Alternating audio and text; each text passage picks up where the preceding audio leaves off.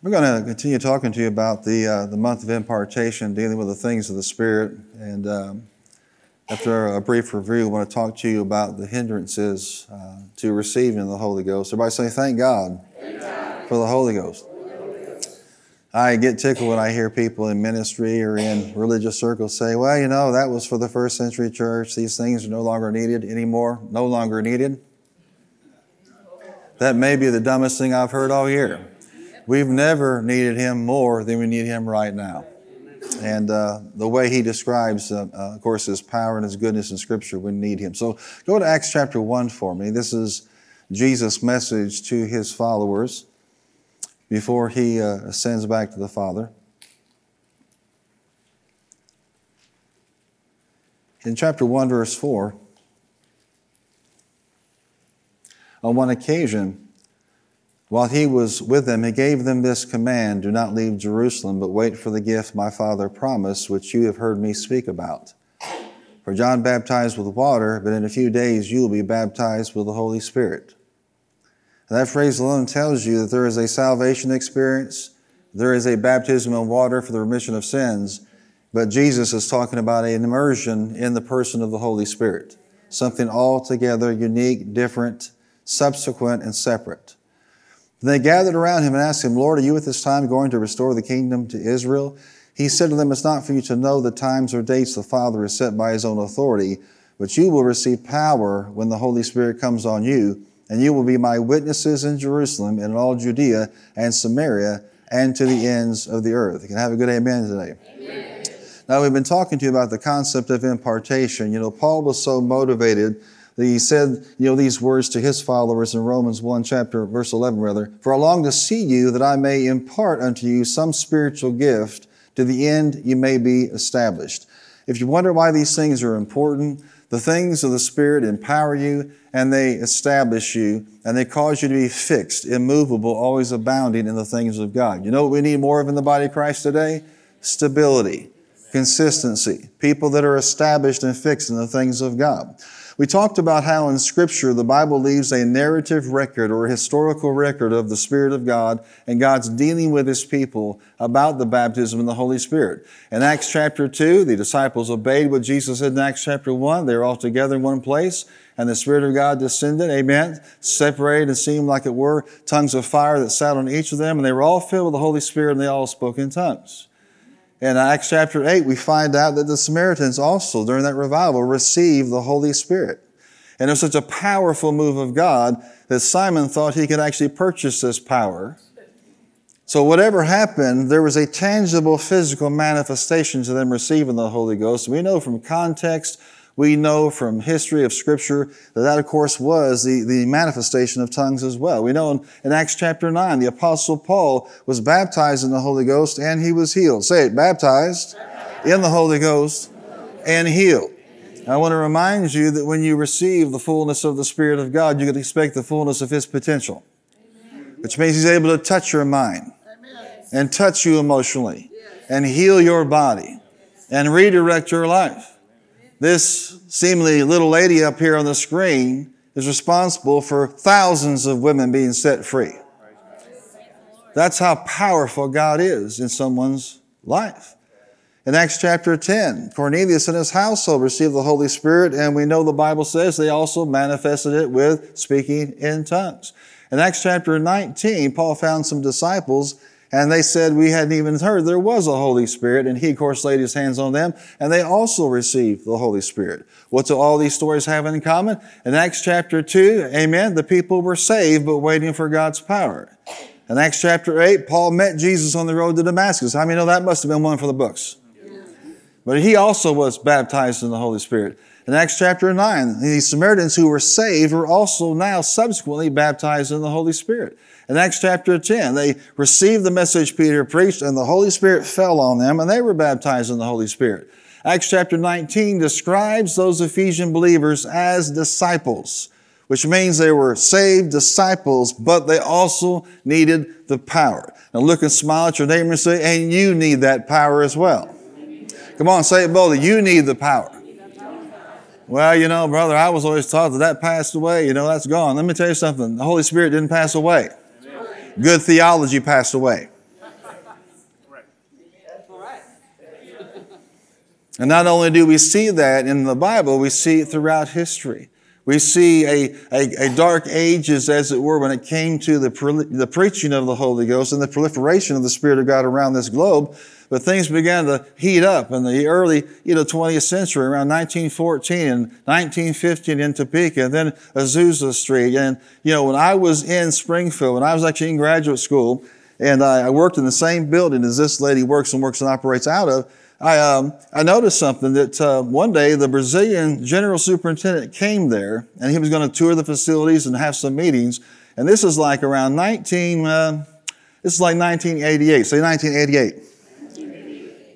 And uh, got to find out that just in Brazil alone, at that time, there were 14 million tongue talking born again people in that organization. Did I say million? Yeah, and there's even more today. In, in fact, I, I heard from a, a, good source about a year and a half ago, the, the, the president of Brazil got born again and baptized in the Holy Ghost. God's on the move. Don't let the news tell you that God's not on the move. God is on the move. When sin abounds, grace doth what? All the more abounds. The point is, this isn't just for a few people. It's not just for the first century. Peter talked about this. It's for you. It's for your children. It's for those that are far off, as many as our God shall call. In other words, no matter what they call themselves, what century they're in, what culture, what country, what color their skin, no matter what they're doing, this is for every person who proclaims Christ as Lord. And we have never needed His power more than we need it today. When we talked about this, we mentioned it to you that it's the fulfillment of prophecy, and that alone is reason to get excited.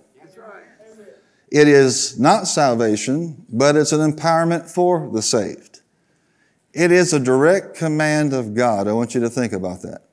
Some Christian thinks, well, you know, it's like, you know, different options on a car. I've got a tow package, you know, or I've got special Napa leather seats in my car. The Holy Spirit is kind of like that. No, it's actually a command. The baptism is a command of God. And what should Christians do with commands? What should Christians do when Jesus gives a command? Obey it. If he says you need it, dear God, you need it. Amen. It's a command, but it's also called a promise to be believed. It's a gift to be received. It's an empowerment to be used. And it's for all who've accepted Christ, according to Peter's first sermon. What a powerful sermon that was. Amen. Well, when you think about this, he says, You shall receive power. Power for what? This is just a, a quick relisting of the things I spent three hours sharing with you a couple weeks ago. Power for life change. Power to be an effective witness. Power to live the Christian life. Power to speak in an unknown tongue. Power for hunger for the things of God. Power for boldness and confidence Power to have your eyes open in these dark times for discernment. Power for revelation of the Word of God or understanding. Power to keep you and preserve you in these days. Power for the tangible presence of God in your life. How many like the presence of God? Power for the tangible presence of God. Power for healing, mental, emotional, and physical. Power for the fire. God spoke to me months ago about you, and He said He's going to fire kiss every one of you. Amen. Look at your neighbor and say, Pucker up, buttercup. Amen. Speaks of the fire of God, power for change priorities, power for vision, power to operate in the gifts of the Spirit. We call the baptism the gateway experience into the ninefold manifest gifts of the Spirit. Power for operating the gifts, power for the, for the manifestation of the fruit of the Spirit in greater measure. We believe that if you're baptized in the Holy Ghost, you should be kinder than you were before, more loving than you were before, more patient than you were before. Well, I know some spirit filled people that are not all that kind. That's the problem. They should be exercising faith not just for power, for gifts, but to manifest more of the fruit. Listen, more of the Spirit should be more of His character, not less. Amen. Power for increasing conviction. Sometimes folks will come to me and say, Pastor, I got baptized in the Holy Ghost and I praise the Lord. I'm speaking in tongues, using my prayer language, and God's revealing things to me. But they say, you know what? It seems to me I can't get away with anything anymore. That's right. Here's the motivation to get baptized in the Holy Ghost greater conviction, shorter leash. Woof. That's just the way it is. More of His Spirit, amen. More He's in your business, not to harm you, but to conform you to the image of Christ, to transform you, to do you good, not your harm. Power to increase in conviction, power for greater guidance and direction, power for wisdom, and power over demonic forces. And they're out there. Come on, say this boldly all over the building. Greater is He that is in me than He that is in the world. You don't have to fear them, you have dominion over them. What a wonderful thing that is.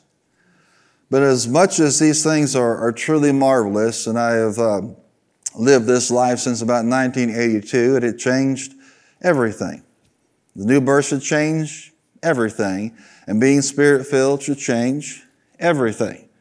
I can attest to so many of the things I just told you about in this list. Some of them are more prominent in my thinking than others.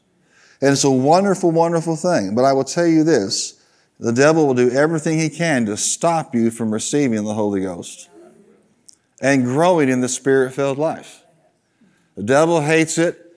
Religion is, you know, is afraid of it.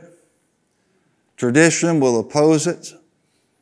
But I want to encourage you today, just kind of set your little handbook over here and just listen to what the Word of God has to say to you.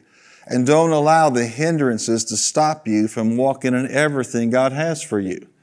There's one person that has a vested interest in stopping people from getting baptized in the Holy Spirit, and that is the devil. There is nothing the devil hates than a born again, spirit filled, tongue talking, word of faith, amen, tithing, serving child of God. You are his worst nightmare. In fact, this room is filled with versions of his worst nightmare. Yeah, all right. And if you think about it, it's fair. How long has he been picking on you? How many times has he come against you? How many devices have been lobbed against you? How many times has temptation reared its ugly head at you?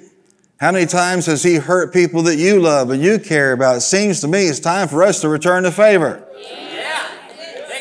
And one of the ways you do that is by walking in the fullness of the Holy Ghost, not religiously, and not being denied by some ridiculous hindrance. Amen. That first one is simply not being born again. You must be born again to receive the baptism in the Holy Spirit. Uh, getting saved is not the baptism in the Holy Spirit. The Holy Spirit comes to dwell in you when you're saved, but that is not an immersion in His person and His power and His character. I was so motivated when I came to college here that uh, I, would lay my hands on a rock and try to get it baptized in the Holy Ghost. I remember uh, going on a back street in Carbondale, Illinois, about a month after I was baptized in the Holy Spirit uh, by the university, and I, uh, I hit a rabbit.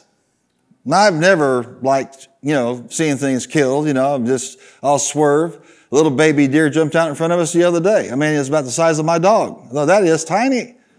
Uh, and instead of seeing, hey, big car hurt, he jumped right in front of the car. And I had uh, supernatural ability to slam on the brakes. And it skidded, and thank God I missed it. But I hit this rabbit. Now I'm 18 years old, born again, spirit filled, tongue talking. I get out of my car, I'm in the middle of the road, and I bend over the rabbit and I say, Rabbit, get up in Jesus' name. You say, What happened? He didn't get up. but the point is, ask me if I'd ever done anything like that in my life without that sense of consciousness of who you are in Christ. And so I was highly motivated when I came to, to Murray State. And I had already laid hands on a lot of people. And uh, a friend of mine from high school was in the college, only one, two people that I knew that actually came here uh, to Murray State. And I did everything I could to get her baptized in the Holy Ghost. Just really just ministered to her. And then uh, one of her friends came up to me from college and he said, uh, Art, I appreciate your enthusiasm, but you got to get her saved first. I mean, you know, sometimes it just takes a little word like that to instruct you. And so I changed, I changed my focus, but she never really responded. And she actually uh, had not seen me since I was saved and actually thought I had lost my mind. And you know what? She was right. I lost my mind and I took on the mind of Christ. Amen? And I don't know this day, lost contact with a lot of those folks, don't have any idea what they're doing. But boy, she thought I was crazy. How many know when somebody thinks they're crazy, it's hard to get them filled with the Holy Ghost? but say, you must be born again. So, how about we just take care of that right now? Amen. There's no reason for anybody in this room to walk in darkness, to walk in unforgiveness. Amen? To walk in defeat. You can be right now. Faith in your heart and faith in your mouth. You believe in your heart that God raised Jesus from the dead, and you say with your mouth, Jesus is Lord, and confession is made unto salvation. Amen? So let's all do it right now. Amen? Amen. Go ahead and close your eyes and say, Heavenly Father, Heavenly Father in Jesus' name, Jesus name I, understand I understand the gift of salvation, gift of salvation is in Jesus and what He did for me. I repent of my sin. I ask your forgiveness. I ask you to come into my life and be my Lord. I believe God raised you from the dead. And I say with my mouth, Jesus is Lord. Now, according to the word, confession is made unto salvation. Therefore, I'm saved. Say it. I am saved. I'm saved. Save, save, save. I'm saved in Jesus' name. Praise God. Um, you may have been born again for decades, but there are a few people in here, there are always people in here that were not right. But in my spirit, I, I'm convinced they are right right now. So, congratulations. You are all qualified for the baptism in the Holy Spirit. Every single one of you. but you must be born again. There are born again people in Acts chapter 2. Paul was born again in Acts chapter 9. The Samaritans were born again in Acts chapter 8. Are you hearing me? Cornelius' household received the message and were born again in Acts chapter 10. In Acts chapter 19, the Ephesians were born again. And then they all received the Holy Ghost. Come on, shout it out. Thank God, Thank God. for the Holy Ghost. The second hindrance is just ignorance, not stupidity, uh, but a lack of knowledge.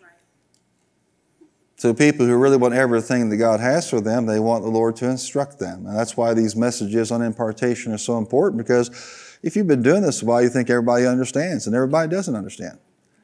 To have knowledge, to have revelation about the things of the Spirit, it is so critical. Um, one of the same people that kind of hung out with a lady I was trying to get baptized in the Holy Ghost, my sister gave me a little choker with a little dove on the end of it. The choker, uh, you can imagine that was at 18 years old. The choker part didn't fit no more. I filled out.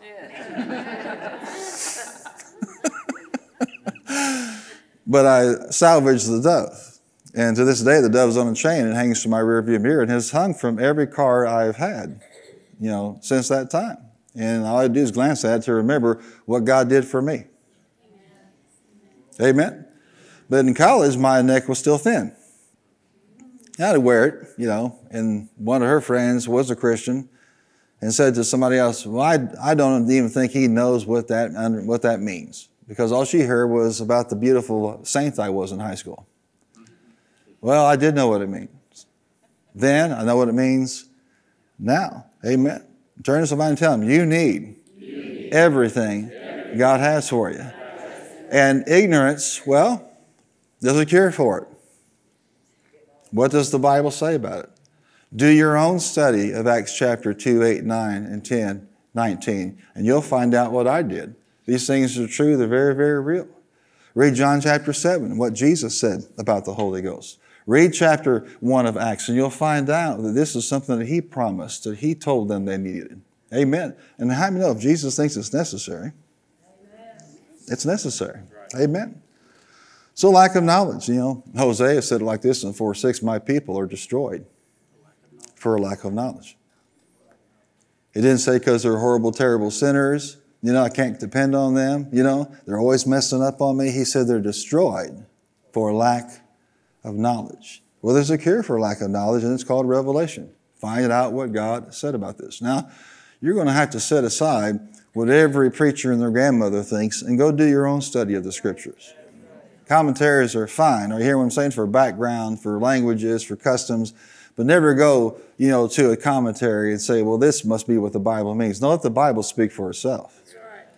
There's some very prominent teachers and preachers in the body of Christ, and they rail on these things of the Spirit of God. They're cessationists. They deny these things exist. They deny these things are real today.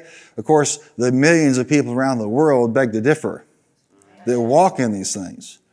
And they rail on the gifts. They rail on the spirit filled life. They rail on tongues. And they rail on the goodness of God. They rail on things like prosperity. But I can tell you something. If you're going to be anti prosperity, at least stop walking around with a net worth of $25 million. Which is one very prominent one in California has. And he doesn't give away his big hardback books, he sells them. If you're going to be anti prosperity, then give it all away and stop talking with duplicity in your life. In other words, I believe in it secretly, but I want to be known for not being pro blessing. Why don't you just be like integrity is being the same, being whole. Amen. Are you hearing what I'm saying to you? And so I don't want to hear some man tell me what I can't have. When Jesus said, I can have it. Jesus nowhere says, you know what? By 2023, the Holy Ghost will no longer be needed. Never said that. So I'm not going to listen to a modern day preacher tell me these things have passed away. Amen. Because every one of you tongue talkers out there is proof it hadn't passed away. No, Pastor, they're just all mentally ill. Do you really want to play that game? They're not mentally ill. They're saner than they've ever been before in their lives. Number three, religion. The Bible tells us that tradition makes the word of God of none effect. It's not my tradition to believe that there's a subsequent experience. That's not like us. Our religious training tells us that when you get saved, that's all there is. These things no longer exist. Well, you have to make up your mind. Are you going to go with the Word of God? Or what somebody taught you years ago? Or what you heard? Amen? You know, the Lord moves in mysterious ways. Scripture or man made? The Word Church ought to know better. Scripture or is that man made? You never know what the Lord's going to do. Scripture or man made? Man made. The Word of God is made of none effect by man's tradition. I recommend you start a new tradition. Believe in everything the Bible says. I'm going to say it. My tradition is believing and receiving everything the Bible says I can have. Amen. You know God's tradition is? His tradition is to save and to heal and to deliver and to prosper, amen, and to baptize in the Holy Ghost. That's His tradition. Number four, false teaching. Teaching literally against the baptism in the Holy Spirit. I have uh, friends in the ministry that they're convinced that uh, things like tongues are of the devil. In fact, in churches around this area, you'll even find people who will say things like this and rail against the gift of the Spirit. Now, first of all, when you attribute something from the Holy Spirit to the devil, you're on dangerous ground to begin with. So here's a recommended pose for you is to be quiet when you don't know what you're talking about. Are you hearing what I'm saying to you? Um, I served the devil faithfully for almost 18 years and never spoke in tongues once. And some of you served him a lot longer than that. You would think at some point in time, let me just do the real poll here, okay? You all right with that? All right. How many of you know when you weren't saved, you remember when you weren't saved? Okay? Put your hand down. How many have spoken in tongues when you're under the influence of the devil all those years? Not a single one of you. But how many got baptized in the Holy Ghost? And now you do pray in the Holy Ghost because it's not the devil, it is God. I love Brother John Osteen's ministry and his legacy of missions and getting people filled with the Spirit and getting people healed. And my favorite story is where he's standing in the pulpit. He was a pastor in Texas in a Baptist church, and um, he had received the Holy Ghost um, sometime after this, but in keeping with his formal training, he opened up the Bible and he turned to 1 Corinthians 12 and he started talking about the gifts of the Spirit. And he said, uh, well, you know, uh, the gift of tongues, that's what, uh, you know, our good Baptists, you know, do when they go and they get translations of the Bible so other people can read it. And he talked about, and, and, you know, gifts of healing, that's what our good Baptist doctors do. And about midway through his sermon, he looked up at the church and said, I don't know what I'm talking about. And he shut his Bible and he closed the service down. at least he was honest. No, I tell you something. These are works of the Holy Spirit. Amen. They glorify Christ and they empower God's people. Amen. And they show forth His mercy and His grace and His glory. Amen. Religion, false teaching. No, the true teaching is that Jesus hasn't changed. His command hasn't changed. Amen. Everybody say, God bless the Baptists. God bless the Lutherans. God bless the Methodists.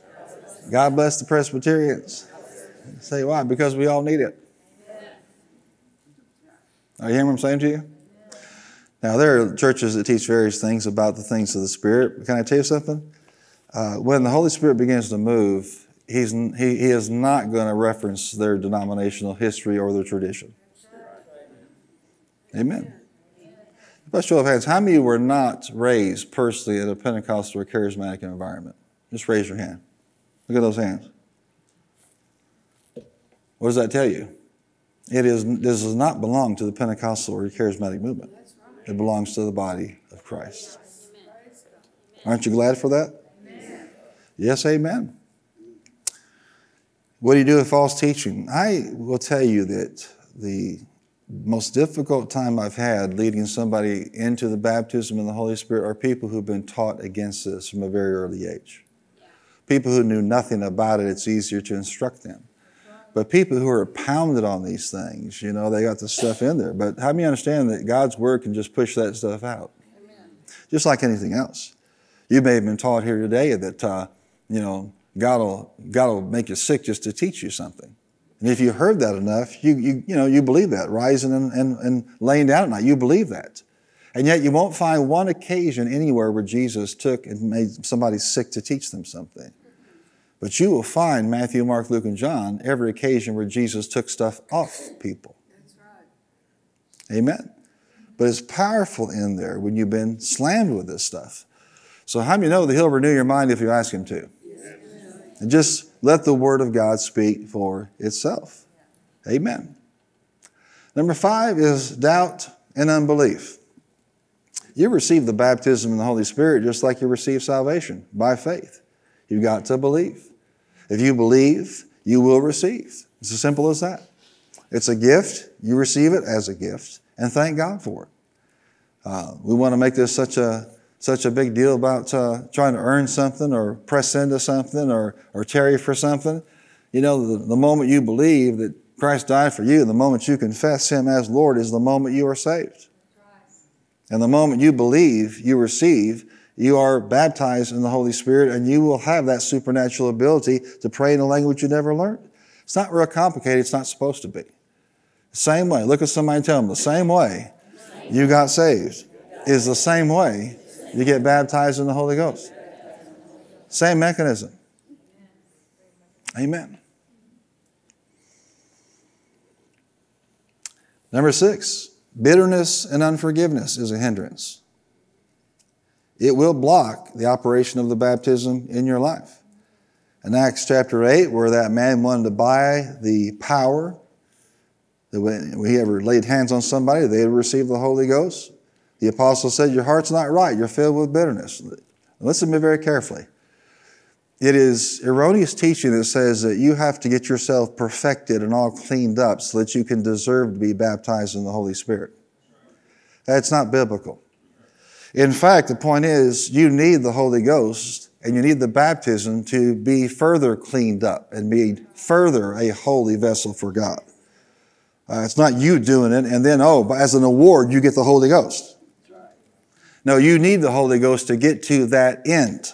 Amen. To continue the sanctification process. We covered this when we dealt with the process, the transformational process of sanctification. You need Him. Now that said, I've seen time and time again, there is one area where your heart needs to be right in a relationship with God. And that is if you're bitter, unforgiving towards other people, or bitter towards the Lord, it will prevent you from receiving the Holy Ghost. Because you cannot be in bitterness and in faith at the same time. You can't receive anything. Fundamentally, the baptism is given in response to a request, a prayer. Luke 11 says, if you ask for the Holy Ghost, how many know God's not going to give you something dangerous to you? It says, how much more will He give the Holy Spirit to them that ask Him? And we know that asking in faith is the key. But when there's bitterness there, it's impossible to ask in faith. My personal experience was when I was first prayed for by my sister was bitterness blocked that initial prayer. But I went and repented pretty quickly. You know, when you want something and you know it's real, you want more of God, you're not going to hold on to your unforgiveness towards somebody what they, they did about you, what they said about you, how they hindered you or stomped on you or abused you. I'm telling you what, we're living in a nation right now where everybody wants to focus on what happened to them and the trauma they went through and the hardship they went through. You know what? It's nothing compared to what the past generations have gone through. The problem right now in this nation is they're too introspective. It's not about you. And we find counselors that will further and advance that but it's really, really kind of simple. Anybody here want to be permanently delivered from the throes of bitterness and you want to move on with God in the fullness of the power of God? Raise your hand. You want to be full. You want to move with God? It is really, really simple. Forgive them. More powerful than a thousand hours of counseling. But there are so-called Christian counselors in this nation, and this is free. I won't charge you anything for this part. There are so-called Christian counselors that no longer believe in the efficacy of the power, the principles of God. Besides that, if I tell you in session one, forgive them and move on, I don't make any money off that. But if I keep you coming back to talk about it and talk about it and talk about it and talk about it and talk about it, billable hours, baby. That's good. That's true. And I'm preaching truth to you whether you receive it or not today. And I do believe there's a place for biblical counsel. But biblical counsel is not going to tell you vent, share, talk, talk, share, vent, Talk some more. Share some more. Get on the phone and tell 15 more people. Get on Facebook. Start a page.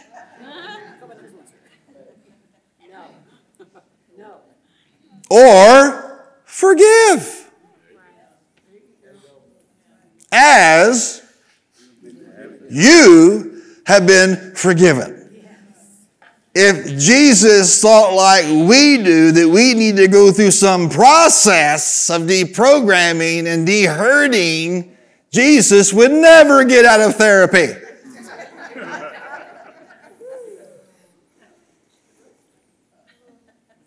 On the cross, what did he say? Father, forgive them, for they know not what they do. Can I help you out? How, how many y'all want help today? Did you come here for some help, encouragement, strengthening in the Holy Ghost? Amen. 99% of the people that have hurt you didn't know what they were doing either. Oh, they knew what they were doing. You would be amazed in the cloud of sin and deception. They can end up doing things and saying things and thinking they're serving God in the process. You, everyone in this room, everybody watching, you have a superpower. You have the power to neutralize everything that was ever said or done to you. You have the superpower to strip it of its influence and its power in your life if you'll just apply it. It's called forgiveness. Amen. Amen.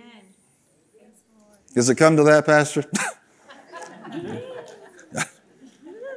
Gotta start forgiving? Pastor, there's so many that I have to forgive. I have to call them all by name and just say, Lord, I repent for walking in unforgiveness. In the same vein of being saved, let's do that right now. Lord, I repent for any unforgiveness, any bitterness, any bitterness, any unforgiveness, any unforgiveness, any bitterness, any bitterness, any bitterness. I repent of it all. And you'd be amazed how that jacks up your prayer life, including the pathway to the baptism in the Holy Spirit. But I'm just telling you that the heart matter when it comes to the things of God, it's absolutely important. But that should not be confused with somebody telling you when you clean yourself up and you're perfect, then God will accept you and baptize you in the Holy Spirit. That's not what I'm saying. Your people have left me. People have hurt me, Pastor. They stabbed me in the back. They betrayed me. They gave me the Judas kiss.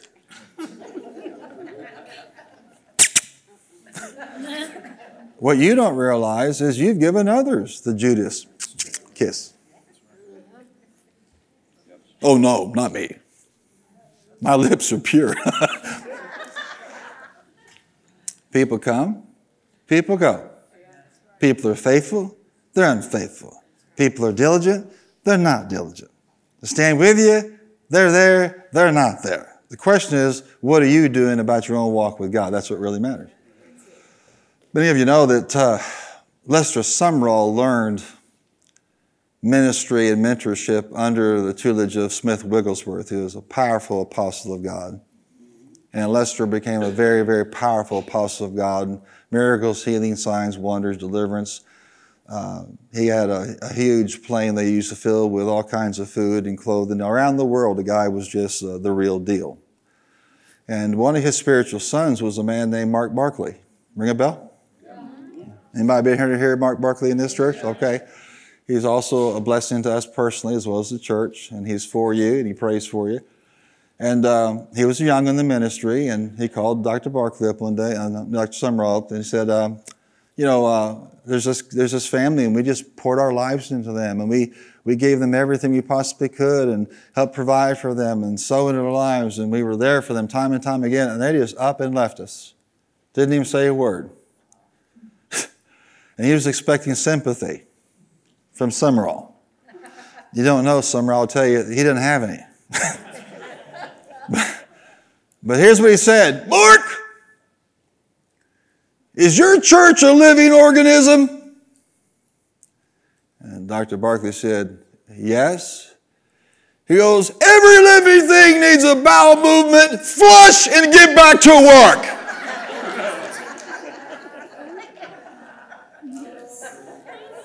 Click. that was the end of the conversation. I've thought about that statement on several occasions. Uh, I'm, I've been here 27 years, going on 28, is that right? It's dawned on me that it seemed like from time to time we've had a 28 year case of diarrhea.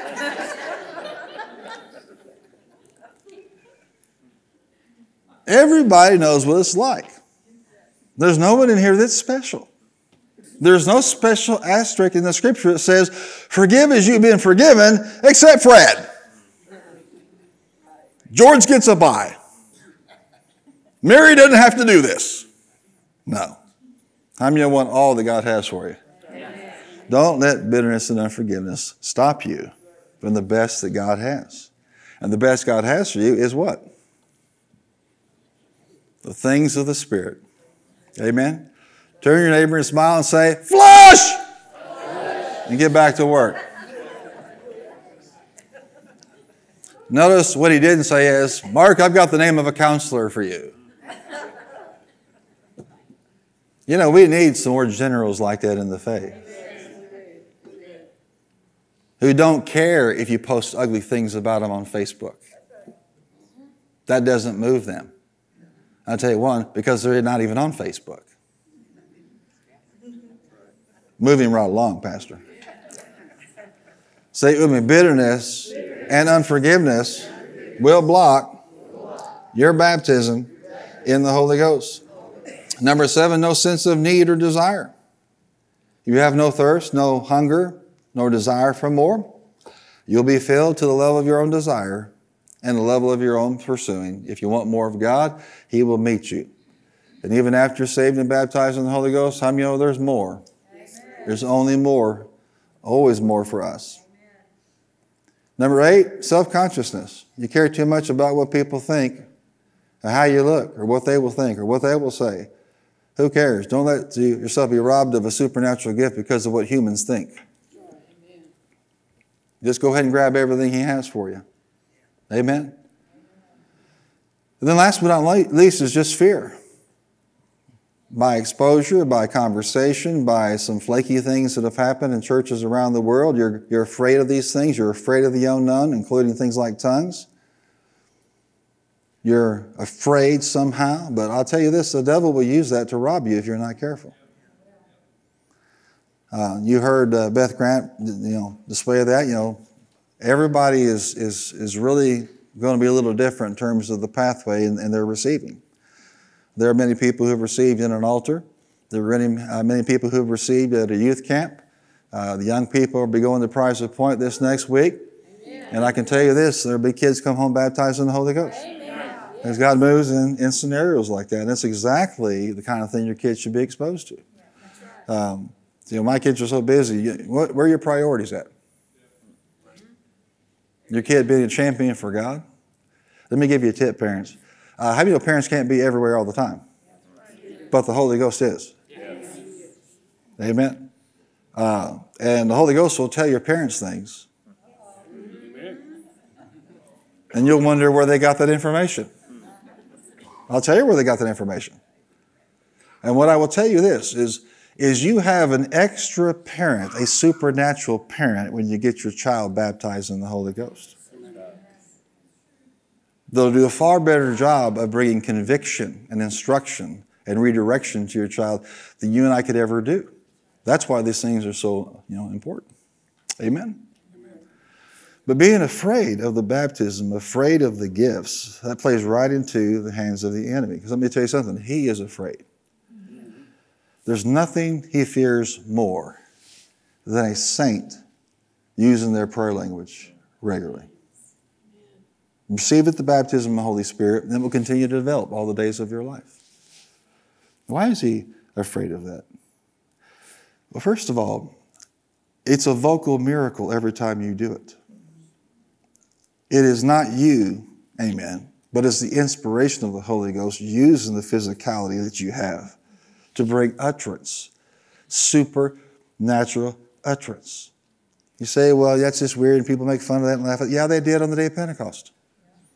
I think it's important to understand that they laughed and said they're drunk with wine. And Peter's like, No, I don't think so. It's what? It's only nine o'clock in the morning. Very, very next narrative, they're praying together and they're all refilled with the Holy Ghost. Notice that it didn't stop them one iota, somebody laughing at them. It didn't stop them one iota, somebody said something disparaging about them.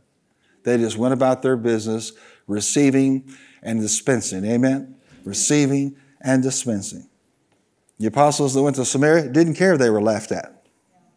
Paul didn't care if people were laughing at him now in the Jewish Sanhedrin and those, oh, Paul is one of those Christians now. You can just imagine the flack he took. He didn't care. He found some Ephesians who didn't have it, and he wanted them to have it. So it's a vocal miracle. I never see miracles, Pastor. I want to see some miracles. I want to see some miracles. Get baptized in the Holy Ghost, shut up speaking in English, and start talking in tongues. You'll hear a miracle every time you do it. And hearing yourself speak in tongues is a, is a God consciousness thing. It will remind you of the reality of God, how everything He said is true. But watch this. If you're the devil, you don't want people speaking in tongues. You'll use ignorance, you'll use religion, you'll use tradition, you'll use the opinions of people, you'll do whatever you can to stop it. Because listen to me carefully. Every time you pray in the Spirit, everything you pray lines up with God's word and God's will. Romans 8 26, the Spirit helps us pray. Yes. Say everything you pray lines up with the word and the will of God. When you pray in English, that's not the case. Not everything you pray in English always lines up with the will and the Word of God. Because as much as you've grown, you're still natural. And sometimes you pray in panic. Sometimes you pray in fear. Sometimes you pray in frustration. Sometimes you pray in bitterness. Sick 'em, Lord, sick 'em. Get 'em.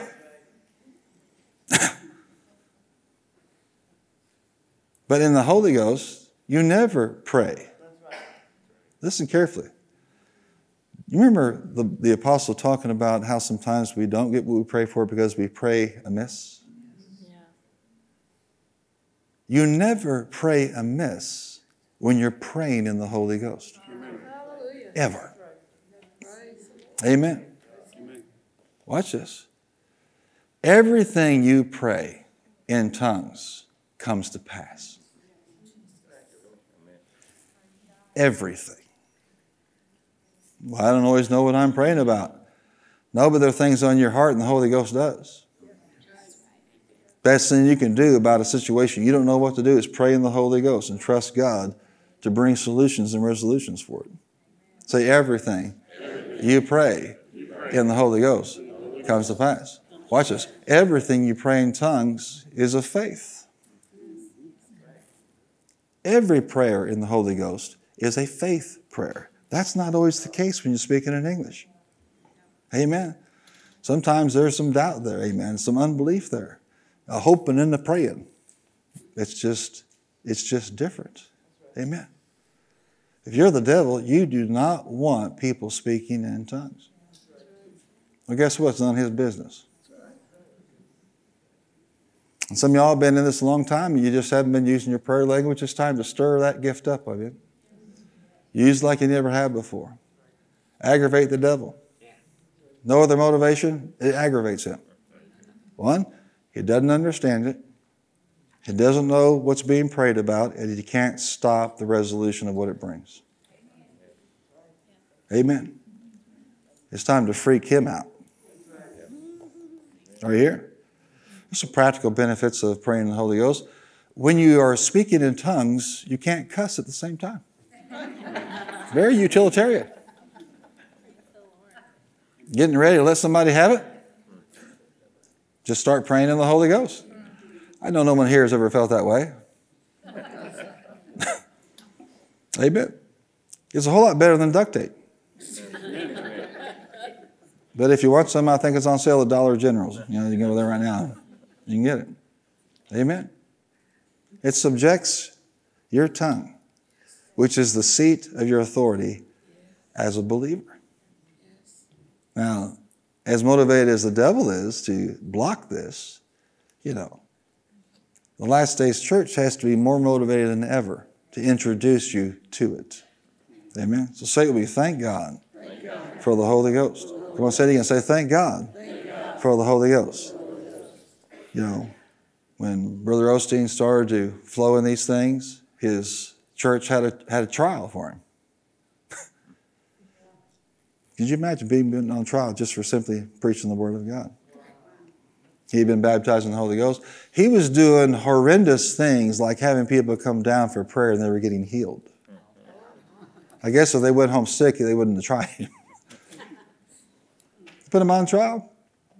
And they would say, you know, Deacon would hold up this book and he'd say, That's not in our denominational handbook. Brother Osteen would, would hold up his well worn Bible and say, Yeah, but it is in this book.